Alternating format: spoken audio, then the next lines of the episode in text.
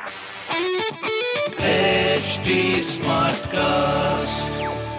आप सुन रहे हैं एच डी स्मार्ट कास्ट और ये है लाइव हिंदुस्तान प्रोडक्शन नमस्कार। ये रही आज की सबसे बड़ी खबरें। सूडान में फंसे 360 भारतीयों का पहला जत्था दिल्ली पहुँचा, विदेश मंत्री जयशंकर ने किया स्वागत। सूडान इस समय गृह युद्ध में सुलग रहा है। यहाँ फंसे 360 भारतीयों का पहला जत्था बुधवार रात दिल्ली एयरपोर्ट पहुँचा। विमान के दिल्ली हवाई अड्डे पर उतरते ही लोगों के चेहरे खिल गए। हवाई अड्डे पर उतरते ही यात्रियों ने भारतीय सेना जिंदाबाद और भारत माता की जय के नारे लगाए। वहीं विदेश मंत्री एस जयशंकर ने भी ट्वीट करके इन भारतीयों का स्वागत किया। उन्होंने लिखा, भारत अपने लोगों की वापसी पर स्वागत करता है। ऑपरेशन कावेरी के तहत 360 भारतीयों को लेकर पहला विमान नई दिल्ली पहुँच चुका है। नई दिल्ली के हवाई अड्डे पर उतरे जत्थे में आई एक महिला ने कहा कि भारत सरकार ने हमें बहुत मदद की। वहाँ स्थिति काफ़ी खतरनाक थी और हमारा यहाँ सुरक्षित पहुँचना बड़ी बात है। कोलकाता से बेंगलोर की हार पर भड़के विराट कोहली, बोले, हम इसी लायक थे। आईपीएल 2023 के 36वें मुकाबले में रॉयल चैलेंजर्स बेंगलोर को कोलकाता नाइट राइडर्स के हाथों एक और हार का सामना करना पड़ा। 21 रनों से मिली इस शर्मनाक शिकस्त के बाद आरसीबी के स्टैंडिंग कप्तान विराट कोहली टीम पर खूब बरसे। कोहली ने मैच के बाद कहा कि उनकी टीम ने केकेआर को जीत सौंप दी और वह हारने के लायक ही थे। बता दें, टॉस हार कर पहले बल्लेबाजी करने उतरी कोलकाता की टीम ने बेंगलोर के सामने जीत के लिए 201 रनों का लक्ष्य रखा था। इस स्कोर का पीछा करते हुए आरसीबी निर्धारित 20 ओवर में 8 विकेट के नुकसान पर एक ही रन बना पाई। आरसीबी के लिए विराट कोहली ही एकमात्र ऐसे बल्लेबाज थे जिन्होंने 50 रन का आंकड़ा पार किया।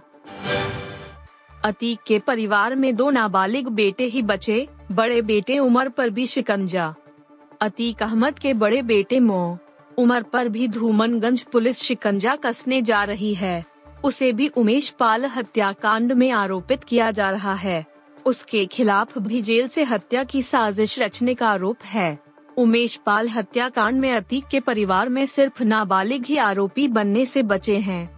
बाकी सभी के खिलाफ कार्रवाई हो चुकी है। उमेश पाल की 24 फरवरी को हत्या के बाद पुलिस ने अतीक अहमद, उसकी पत्नी शाइस्ता परवीन, भाई अशरफ और अतीक के बेटों को नामजद किया था।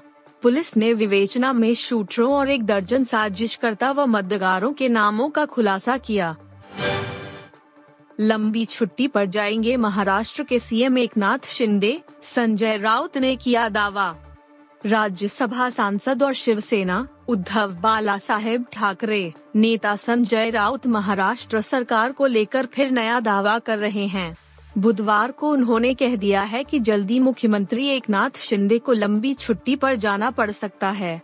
इससे पहले वह 15-20 दिनों में सरकार गिरने का दावा भी कर चुके हैं।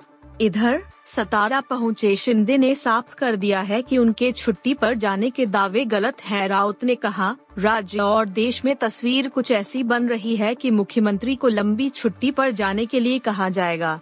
वह इसके लिए प्रैक्टिस भी कर रहे हैं। राउत रैली के लिए दौंड तालुका पहुँचे थे। फ़िल्म किसी का भाई, किसी की जान का हुआ बुरा हाल बेहद कम रह गई कमाई। सलमान खान की फ़िल्म किसी का भाई, किसी की जान दर्शकों को बहुत ज़्यादा पसंद नहीं आई और फैंस की उम्मीदों पर खरी नहीं उतरी हैं, जिसका असर इसके कलेक्शन पर भी देखने को मिल रहा है। शहनाज गिल और पलक तिवारी की बॉलीवुड डेब्यू फ़िल्म का कुल कलेक्शन करीब नब्बे करोड़ हो पाया है। आप सुन रहे थे हिंदुस्तान का डेली न्यूज़ रैप जो एच स्मार्ट कास्ट की एक बीटा संस्करण का हिस्सा है। आप हमें फेसबुक ट्विटर और इंस्टाग्राम पे एट एच टी या podcasts@hindustantimes.com पर ईमेल के द्वारा सुझाव दे सकते हैं आप सुन रहे हैं एच टी और ये था live Hindustan production HD Smartcast.